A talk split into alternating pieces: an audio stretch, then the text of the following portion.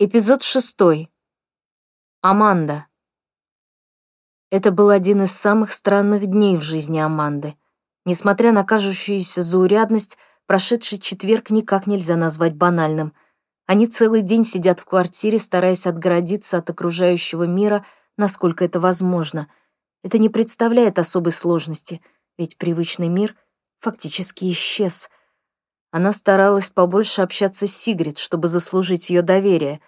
До тех пор, пока рука Айрис не восстановится, неизбежны ситуации, в которых Аманде придется брать на себя ответственность за девочку, если все они хотят выжить.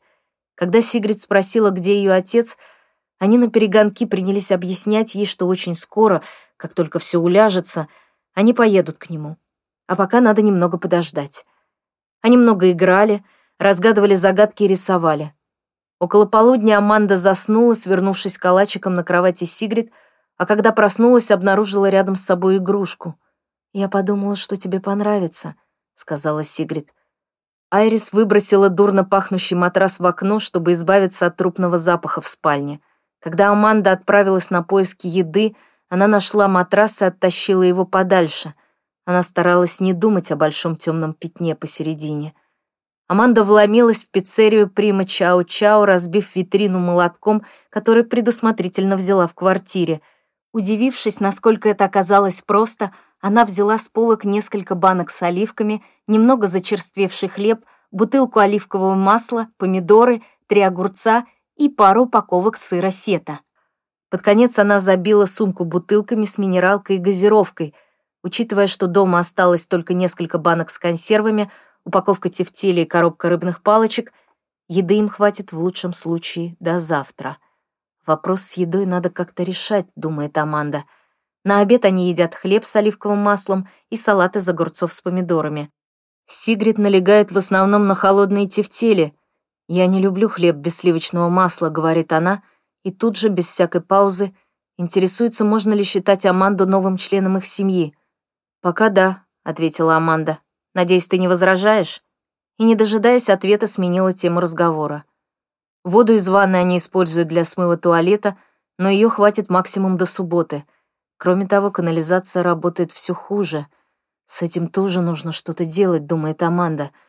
Несколько раз Аманда слышит на улице звуки, напоминающие о прошлой жизни. Рев автомобильного глушителя, громкий свист и металлический стук. Три звука за весь день. И это в самом центре Стокгольма. Позже, когда Сигрид уже спит, а Аманда с Айрис пьют на кухне красное вино, за окном раздается душераздирающий вопль. Женщины не произносят ни слова и идут спать. Аманда ложится на диван в гостиной, а Айрис на кровать в спальне. Примерно через час Айрис тихонько перебирается в спальню Сигрид и устраивается с ней рядом на кровати. Аманда слышит приглушенный вскрик. Вероятно, Айрис ударилась во сне сломанной рукой об стену. Наступает полная тишина. Сейчас около девяти утра. Они стоят у входной двери и обмениваются тревожными взглядами. Аманда держит ручку, Айрис и Сигрид стоят чуть позади. Айрис выходит последней и притворяет сломанную дверь. Аманда достает ключи и закрывает ее на нижний замок. Айрис хочет что-то сказать, но Аманда молча отдает их ей и спускается вниз. Айрис сжимает ключи Филиппа, закрывает на несколько секунд глаза и следует за ней. «Мы надолго уходим?» — спрашивает Айрис.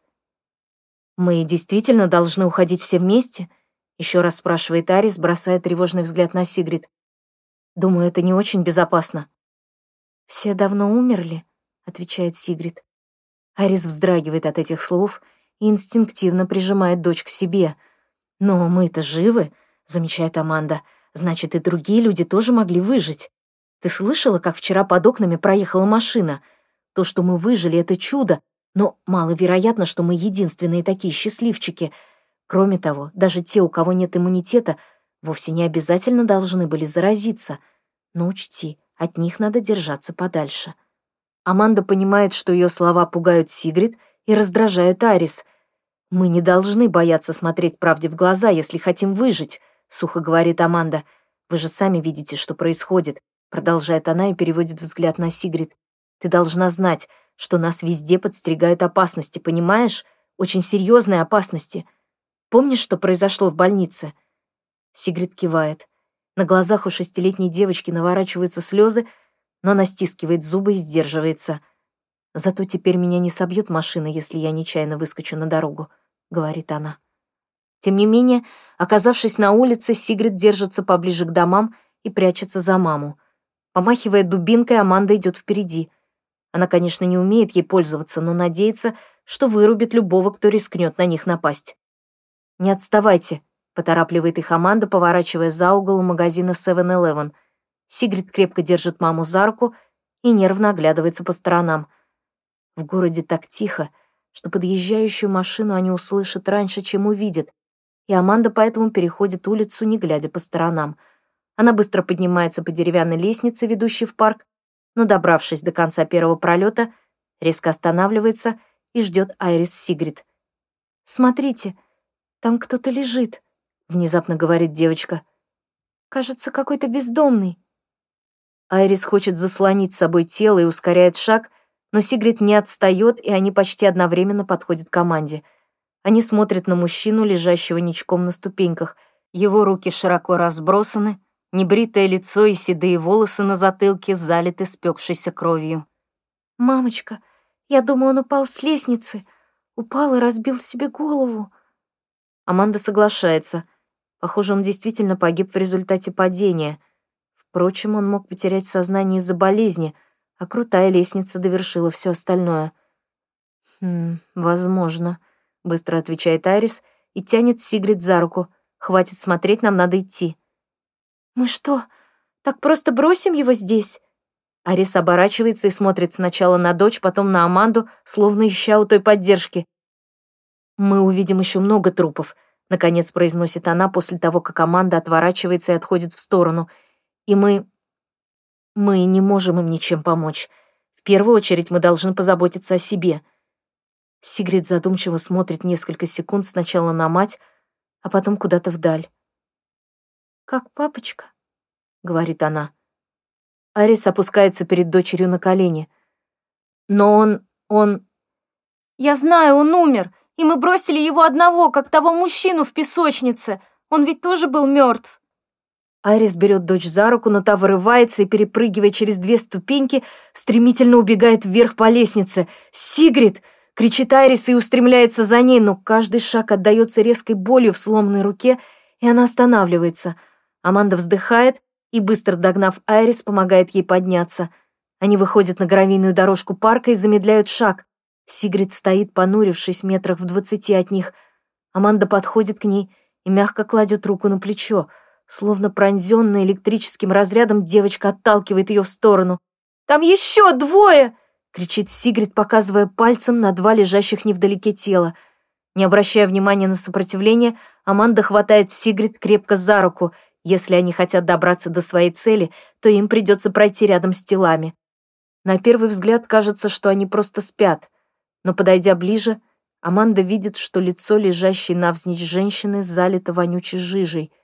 Видимо, она не смогла остановиться и захлебнулась собственной рвотой. «Господи боже, какая жуткая смерть!» — думает Аманда. Она крепче сжимает руку Сигрид и тянет ее прочь от зловещей сцены. «Пойдем попрощаемся с твоим папой», — говорит она. Спрятавшись от палящего солнца в тени огромного дуба, они стоят в северной части парка и смотрит на церковь Софии. «Я решила, что это подходящее место», — говорит Аманда. «Твой папа не отличался особой религиозностью. Точнее, он вообще не верил в Бога и во все такое, но он очень любил этот район и этот парк. После того, как мы переехали в Стокгольм, он часто приходил сюда гулять. Еще мы обожали сидеть на этом склоне и мечтать о том, кем станем, когда вырастем. Мне кажется, ему... Ему тут хорошо, потому что это место значило для него слишком много». Они стоят у свежей могилы с деревянным крестом, сделанным из двух веток и скрепленных красным шнурком. Молчавшая все это время Сигрид отворачивается от Аманды и смотрит на маму. «Мамочка, разве мы не должны сейчас что-нибудь спеть, как на похоронах бабушки?» «Конечно», — говорит она, грустно улыбаясь. «Конечно, мы споем. Хочешь, начинай». Сигрид делает театральную паузу и сосредоточенно смотрит вдаль. Затем она переводит взгляд на свою маму, потом на Аманду и, наконец, на могилу. «Можно я спою песню из «Холодного сердца»?» Айрис с улыбкой соглашается. «Когда мы с Лисой играли в «Холодное сердце», то всегда спорили, кто из нас будет Эльзой. Папа смеялся над нами и говорил, что Анне быть куда интереснее, потому что якобы она настоящий герой. Но он ничего в этом не понимал. Мне нравилось одеваться, как Эльза, потому что у нее платье намного круче. Анна какая-то слишком нормальная. Кто хочет притворяться нормальным? Кроме того, Эльза умеет делать всякие штуки изо льда и все такое». Айрис натянуто улыбается. «Так что мы будем петь?» «Песню Эльзы Let It Go». «Отлично. Ты начинай, а мы будем подпевать», — говорит Айрис. Сигрид поворачивается к маме и дрогнувшим голосом говорит. «Все нормально, мамочка. Я знаю, что ты не знаешь слов, но я могу спеть вместе с папочкой. Он знает эту песню наизусть». Айрис вздрагивает от неожиданности и инстинктивно тянется к дочери. Аманда делает вид, что ничего особенного не произошло, но Айрис ловит ее взгляд и виновато улыбается. «Да», — говорит она, — «ты права. Вы с папой обожали «Холодное сердце», поэтому должны спеть эту песню вместе». Аманда закрывает глаза, когда Сигрид начинает робко напевать первые строки песни. «На склонах гор сияет белый снег, не видно ни следа, королевство...» Аманда не помнит, как познакомилась с Филиппом. Ей кажется, что они были знакомы всю жизнь. Скорее всего, они впервые встретились осенью тысяча девятьсот семьдесят восьмого года на детской площадке рядом с домом, в котором они жили с полутора до четырнадцати лет. Воет ветер, кто его удержит, видит небо, я пыталась. Но Аманда помнит все важные события. Как в три года они, держась за руки, пошли в первый раз в детский сад. Как в первом классе она дразнила сидевшего на задней парте Филиппа за то, что он научился считать позже нее. Как он с триумфальным видом сорвал с нее шапку и убежал домой после того, как наспор прочитал все буквы алфавита в обратном порядке. Как они мечтали о футболках Дисней, как скучали друг без друга на летних каникулах и как потом целыми днями гуляли по улицам. «Будь хорошей девочкой, не пускай их в дом». Аманда открывает глаза и смотрит на свои поношенные, но все еще крепкие ботинки Экка. Они сидят уже не так плотно, как в среду, когда она впервые их обула. Дело в том, что один шнурок она вытащила, чтобы сделать из веток могильный крест, а второй разорвала на две части и кое-как зашнуровала ими ботинки. Отпустить, позабыть, не держать все внутри, уходя хлопнуть дверью. И неважно, что скажут они. Пусть бушует буря, но холод не так страшен. Сигрид внезапно замолкает. «Я больше не хочу петь», — тихо говорит она, — и несколько минут не произносит ни слова. «Мама, Эльза в этой песне хочет сказать, что они уходят». Айрис приседает рядом с дочкой, гладит ее по щеке и крепко обнимает. Да, она об этом говорит. Сигрид закрывает глаза. Аманда видит, как слезы катятся по щекам девочки. Она отворачивается и начинает рыдать. Вскоре Сигрид успокаивается. «Хорошо, что папа лежит рядом с домом. Если я высунусь в окно и помашу ему рукой, то он обязательно меня увидит». Несколько минут спустя Айрис с Амандой сидят на скамейке неподалеку от могилы, а Сигрид решает еще немного побыть рядом с отцом. «Господи», — вздыхает Айрис, — «я даже не знаю, как ко всему этому относиться. У меня голова кругом идет». Аманда согласно кивает. «Кстати, спасибо огромное», — добавляет Айрис после небольшой паузы. «Просто невероятно. Я никак не ожидала, что ты похоронишь Филиппа, и ведь ты сделал это в том числе ради Сигрид. Спасибо». Она оглядывается по сторонам. «Как тебе это удалось?» Аманда грустно улыбается. «Я нашла у входа в бар Снотти трехколесный велосипед с огромным багажником и погрузила в него Филиппа. К сожалению, дорога идет в горку, поэтому велосипед я в основном толкала». Она вытягивает ноги и продолжает. «На одном участке я раздобыла пару лопат». Она кивает в сторону домиков на другом конце парка. «Ну, и крест заодно сделала». Она смотрит на свои ботинки. Айрис ловит ее взгляд, замечает короткие шнурки и грустно улыбается. Они сидят несколько минут в полной тишине и смотрят на вымерший город. «Как думаешь, кто-нибудь выжил?» — наконец спрашивает Айрис. Аманда пожимает плечами. «Мы слышали звуки на улице. Кроме того, ночью мне показалось, что кто-то хлопнул дверью», — отвечает она. «Но судя по тому, что мы видим, никто не выжил». В сериале «Противостояние» погибает девяносто девять целых четыре десятых процента человечества. Не помню, как им удалось так точно подсчитать, но цифру я запомнила. У меня хорошая память на числа. «Надеюсь, все не настолько плохо», — говорит Аманда. «Я не верю, что только нам удалось выжить, хотя все возможно». «Моя сестра», — неожиданно говорит Айрис, уткнувшись взглядом в землю, — «мама, двоюродные братья Сигрид, родители Филиппа. Как это могло случиться?» Аманда молчит. Айрис смотрит на нее. «Твои родители умерли? Я имею в виду, они умерли до того, как все началось?» Аманда кивает головой. «Есть брат. Он живет в Сало. Или жил. Не знаю. Может, вирус не дошел туда?» Ободряющим тоном говорит Айрис. Впрочем, видно, что она сама в это не верит. Аманда отрицательно качает головой. «Три дня уже прошло. Если бы люди погибли только в Стокгольме, то над нами давно летали бы вертолеты или как минимум дроны. У тебя радио работает?» Теперь уже Айрис качает головой. «Электричество отключено, а батареек нет». «Интересно, что это за вирус, и почему он так быстро распространился, если это, конечно, вирус. Что произошло, то произошло. Похоже на вирус, но я не уверена». Сигрид встает и идет к ним. «Что будем делать?» — спрашивает Айрис. «Готовиться к худшему», — отвечает Аманда. Дана. Дана лежит в траве на склоне неподалеку от церкви и, укрывшись за стволом большого дерева, следит за тремя людьми. Сначала Дана думал, что не осмелится на такое. Он до сих пор пребывал в шоке от вчерашнего, когда утром прямо на его глазах застрелили человека, но поскольку там были сейчас все трое, две женщины и девчушка примерно одних лет с Лины, то он решил, что в данный момент им, должно быть, ничто не угрожает. Стали бы они вытаскивать ребенка на улицу, если бы это было опасно. Он не понимал, почему пристрелили этого бездомного. Дана повидал много бомжей, пробиравшихся через Европу и крутившихся возле железнодорожных вокзалов. Сломленные, заросшие грязью люди в вонючей одежде, разговаривающие сами с собой. Зачем кому-то понадобилось убивать этого беднягу? Бродил он себе и бродил, шатаясь по жизни без цели и смысла. Большую часть вчерашнего дня Дана провел, укрывшись в детском домике для игр.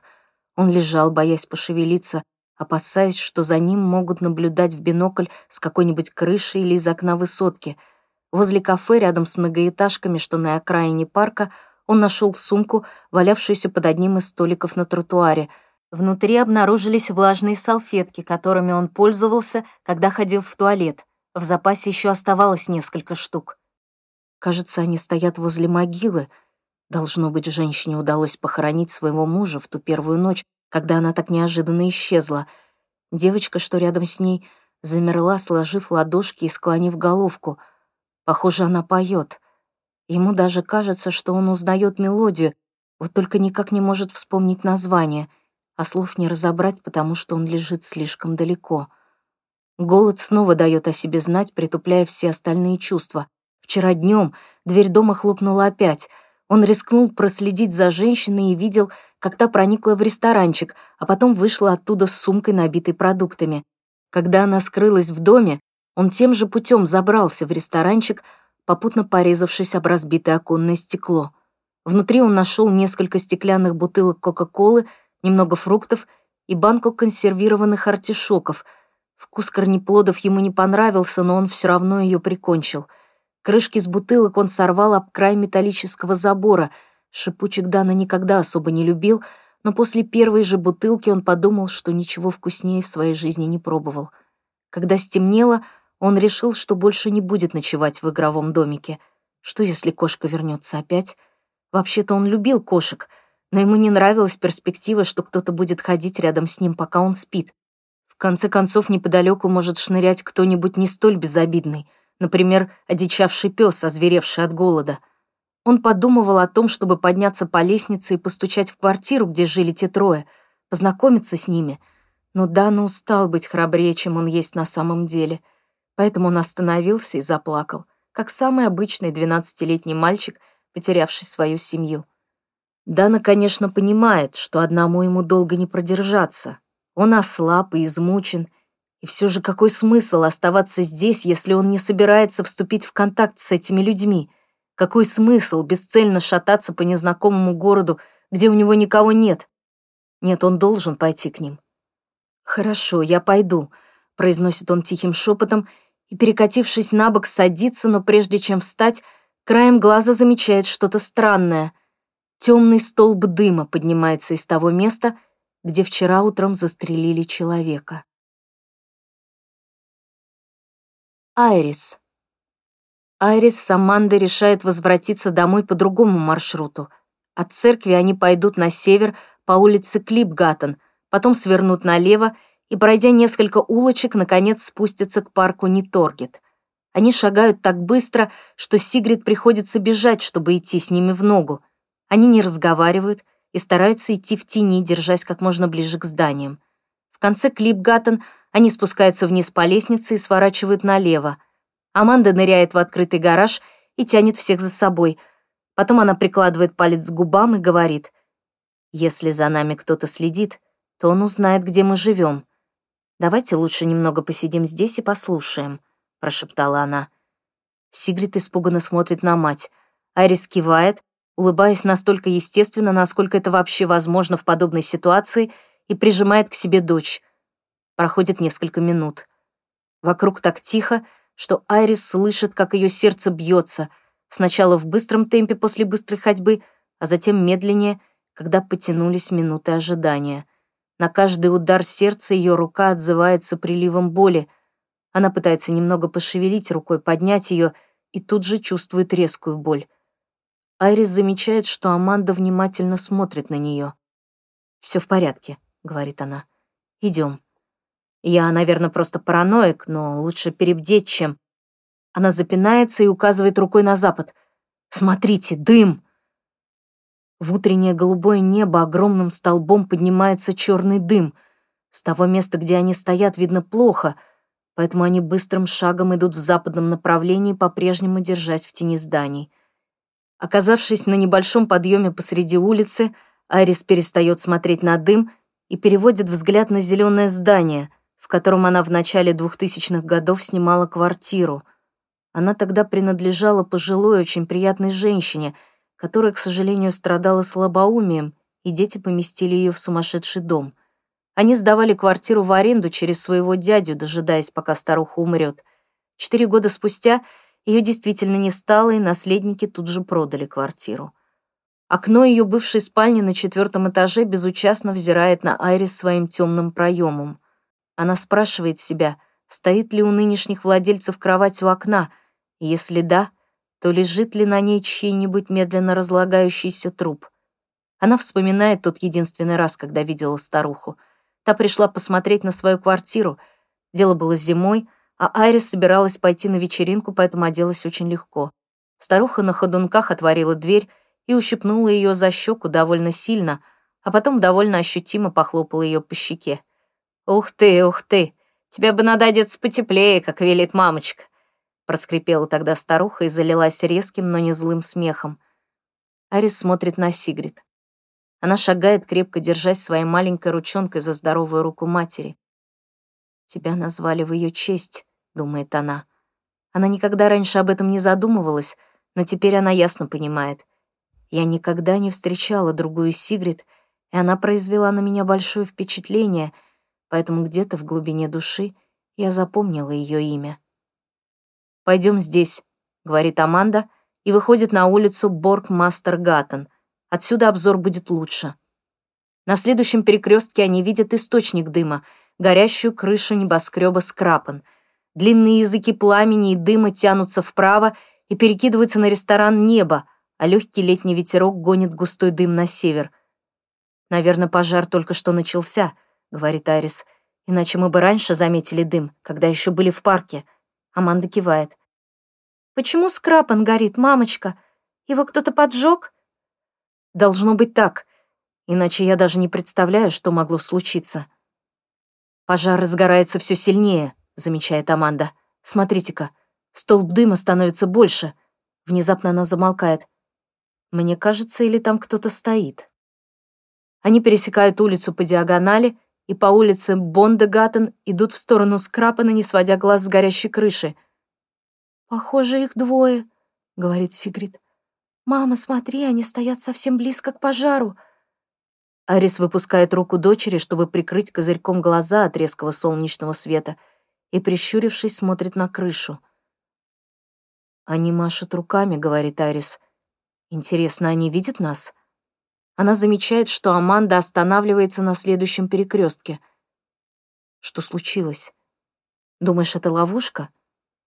Не зная, что ответить, Аманда хмыкает и кривится. Не обязательно. Но даже если ты права, и они видели нас, то вряд ли только мы видим дым. Он виден из любой точки города. Они прячутся в тени у входа в ресторан «Беструкет». Сигрид садится на каменную ступеньку у двери, а Айрис замечает, как она при этом вздрагивает.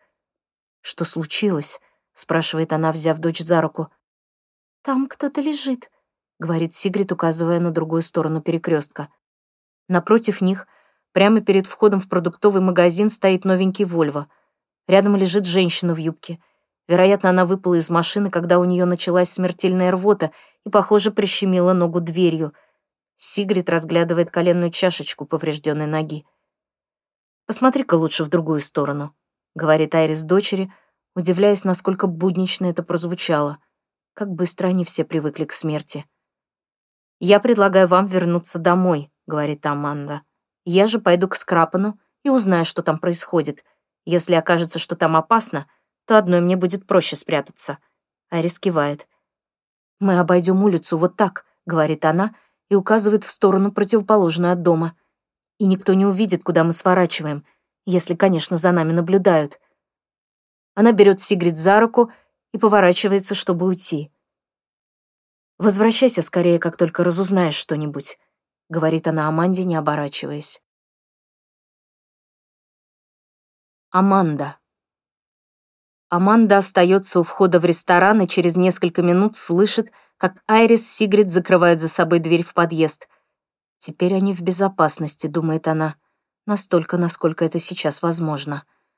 Немного постояв на месте, она следует в том же направлении, что и Айрис Сигрид, затем также сворачивает на улицу Сканигатан, но вместо того, чтобы идти прямо, переходит на другую сторону. Привычно посмотрев налево, хмыкает, когда же, наконец, она привыкнет к отсутствию машин.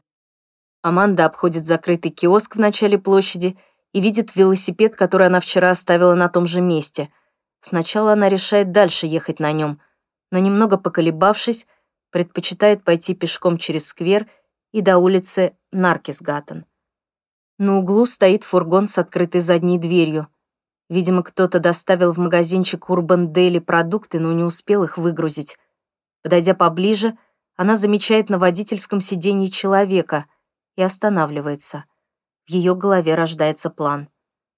Она заглядывает в окно и видит молодую темноволосую женщину, уткнувшуюся лицом в руль. Аманда осторожно открывает дверь, готовая в любой момент подхватить тело, если оно начнет вываливаться наружу. Но ничего не происходит. Почувствовав сильный запах мочи и гниения, она зажимает нос и отходит на пару шагов назад.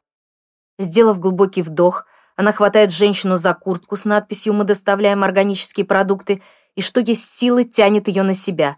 Не меняя позы, окоченевший труп вываливается наружу, и Аманда рефлекторно подставляет ногу, чтобы смягчить удар об асфальт.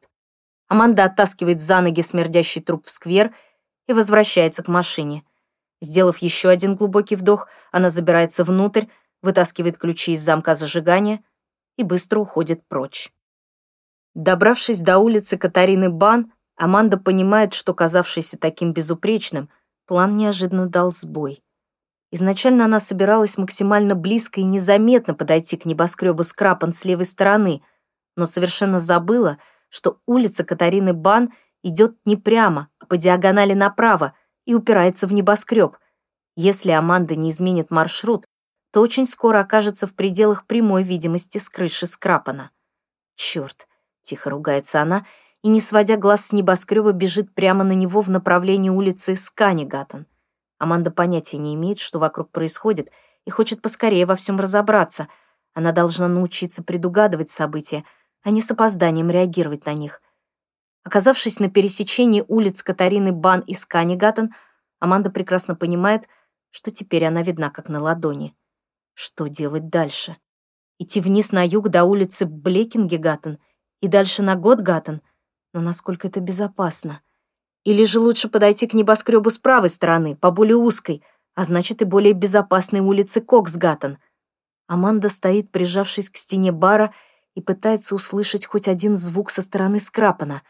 Несмотря на то, что до него не более ста метров, на улице стоит привычная тишина. Наконец она решается выглянуть за угол и сразу замечает человека, одиноко бредущего вниз по улице Гётгатан. Она пригибается и внимательно следит за ним. Аманда видит, что он одет в красную футболку и джинсы, но не может разобрать, сколько ему лет. Судя по походке, он вполне здоров. Задрав голову, человек разглядывает что-то на крыше небоскреба и вскоре исчезает за похожим на утюг домом, который стоит в конце улицы Катарины Бан. Аманда, боясь потерять незнакомца из виду, пригнувшись, бежит к ближайшей скамье и прячется за ней. «Вот идиот», — думает она, — «почему он так беззаботно расхаживает по улице?» С новой позиции Аманда видит небольшую группу людей, собравшихся перед входом в Скрапан. Все они смотрят на крышу, на которой все сильнее разгорается пожар. «Похоже на маяк», — думает Аманда. «Маяк, который виден из любой точки Стокгольма». Мысли Аманды прерываются шорохом гравия за спиной. Кто-то, учащенно дыша, подкрадывается к ней сзади. У Аманды начинает бешено колотиться сердце. Она инстинктивно подпрыгивает и собирается бежать без оглядки. «Нет», — шепчет незнакомец, — «пожалуйста, не уходите. У меня тоже есть иммунитет. Не уходите, пожалуйста». Очень неожиданная просьба. Она останавливается и оборачивается. Перед ней мальчик, подросток лет тринадцати-пятнадцати с ближневосточной внешностью. Черные растрепанные волосы почти полностью скрывают его глаза. На правой щеке царапина. Он одет в красную футболку с логотипом Adidas и рваные перепачканные джинсы. Похоже, ему пришлось немало поползать по траве. Видно, что мальчик очень устал и напуган. «Меня зовут Дана», — говорит он на прекрасном с британским акцентом английском. «Я слежу за вами со среды, но до сих пор не решался подойти. Я видел вас с другой женщиной и девочкой около церкви. Вы там кого-то похоронили? Потом я потерял вас из виду». Аманда не знает, что сказать на это. Она слишком потрясена внезапным появлением мальчика и его словами, поэтому просто тупо смотрит на него. «Вы... вы меня не понимаете?» Аманда в задумчивости трёт глаза. «Понимаю», — отвечает она по-английски. «Просто я немного шокирована». На несколько секунд повисает пауза. «Меня зовут Аманда», — шепотом говорит она. «Что ты хочешь? Точнее, почему ты только сейчас ко мне подошел?» «Я хотел вас предупредить, чтобы вы не шли дальше», — отвечает он и кивает в сторону людей, стоящих всего в сотни метров от них. «Это нехорошие люди. Там опасно». Аманда внимательно изучает мальчика. В его голосе слышится смертельная тоска и усталость. Видно, что он готов в любой момент расплакаться, но тщательно это скрывает.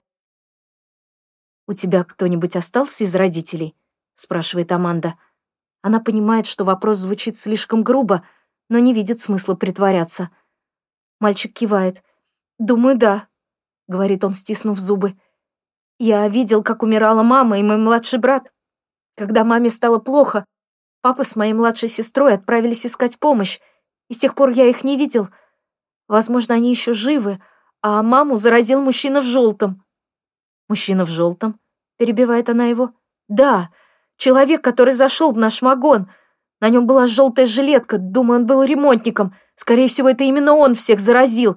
Все началось после того, как он появился». Аманда пытается дружески улыбнуться, чтобы хоть как-то поддержать мальчика, но у нее ничего не выходит.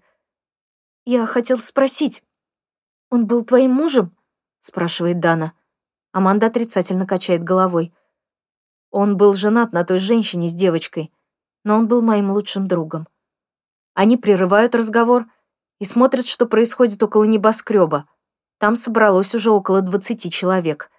Мужчина, которого Аманда заметила первым, стоит чуть в сторонке. Похоже, обстановка там накаляется.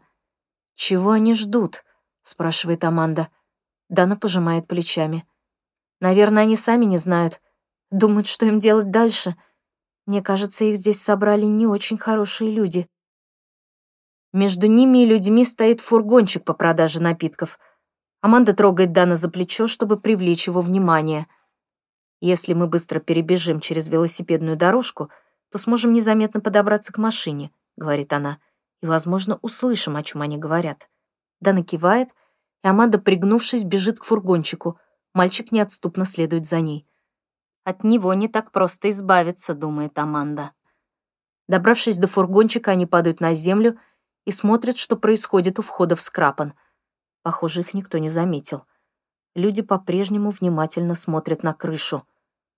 «Лезем под него», — командует Аманда. «Там нас никто не увидит, даже если подойдет сзади». Асфальт раскалился на солнце, и под фургончиком невыносимо жарко. Аманда замечает, что сильно расцарапала плечо. «Кровь, твою мать! Ее надо быстро остановить, не хватало еще умереть от заражения». Какое-то время они лежат неподвижно. Люди продолжают подходить, и теперь их не меньше сорока. Дана говорит, что то же самое происходило вчера утром. Она не очень доверяет его словам, но решает следовать его совету и не высовываться из укрытия. В толпе собрались взрослые мужчины и женщины, среди которых Аманда видит только одного подростка. На противоположной стороне Гётгатен Аманда замечает маленькую девочку в одной ночнушке. Она идет босиком по широкому тротуару, слегка прихрамывая на левую ногу. Ее длинные волосы развиваются на ветру, то и дело скрывая опухшее от слез лицо. Подойдя к людям, она боязливо останавливается чуть поодаль от них. Аманда поворачивается к Дане и видит, что он тоже наблюдает за девочкой. «Она так долго не протянет», — часто моргая, шепчет он. «Слишком маленькая». Аманда молча кивает. Ожидание затягивается. К толпе присоединяется голый по пояс мужчина средних лет в коротких шортах. Задрав голову, он активно жестикулирует и что-то неразборчиво кричит людям, стоящим на краю крыши. Аманде удается разглядеть там как минимум трех мужчин. Она не может понять, почему, но все они кажутся ей очень и очень странными. «Я потихоньку схожу с ума», — думает она, переводя взгляд на людей, стоящих в полусотни метров от нее. Почему они так безрассудно себя ведут? Зачем они сбились в одну кучу, да еще на открытом пространстве? Они ничего не боятся? Или им просто нечего терять? Последняя мысль кажется ей логичной. Похоже, они не знакомы друг с другом и, скорее всего, успели потерять всех своих близких. «И тем не менее вы идиоты», — думает Аманда. Кто-то громко кашляет, и толпу незамедлительно охватывает паника. Люди, спотыкаясь и падая, начинают разбегаться кто куда. Раздается резкий окрик: «Стоять, вашу мать!» Похоже, приказ сработал. Все, кроме одной из женщин, замерли на месте. Схватившись за грудь, она медленно оседает на кресло в открытом кафе и безжизненно роняет голову на руки. «У нее нет иммунитета», — шепчет Аманда. «Зачем она вообще пришла?» Снова слышится кашель. Пожилой мужчина в синих брюках и рубашке смущенно оглядывается по сторонам. Все взгляды прикованы к нему. Он еще раз кашляет и сгибается пополам от судорог в животе. Одновременно человек на крыше начинает что-то неразборчиво кричать в мегафон. Люди замолкают и задирают головы. Слышится громкий лязг металла, и в центр толпы сверху летит гигантский огненный шар. Застыв от ужаса, Аманда понимает, что это угольный гриль на колесах. Затем она слышит стремительно нарастающий рев моторов, и через мгновение на улицу выскакивают два микроавтобуса — синий и красный. Они несутся с двух сторон прямо на людей, сбивая их в кучу и закрывая пути к отступлению. Аманда едва успевает подумать о летящем гриле и газовых баллонах в кафе, как раздаются два мощных взрыва и грохот разлетающихся на мелкие осколки витрин. Люди падают на землю. Кто-то вспыхивает, как свечка. Краем глаза Аманда видит, что Дана вскакивает, чтобы бежать на помощь. Она хватает его за руку и, забыв, что он не знает шведский, кричит «лежать!», но он понимает смысл и, дрожа как осиновый лист, снова прижимается к земле. Наступает тишина, и двери микроавтобусов одновременно, как по команде, открываются. «Что за...» — успевает произнести Аманда, и ее голос тонет в оглушительном грохоте автоматов.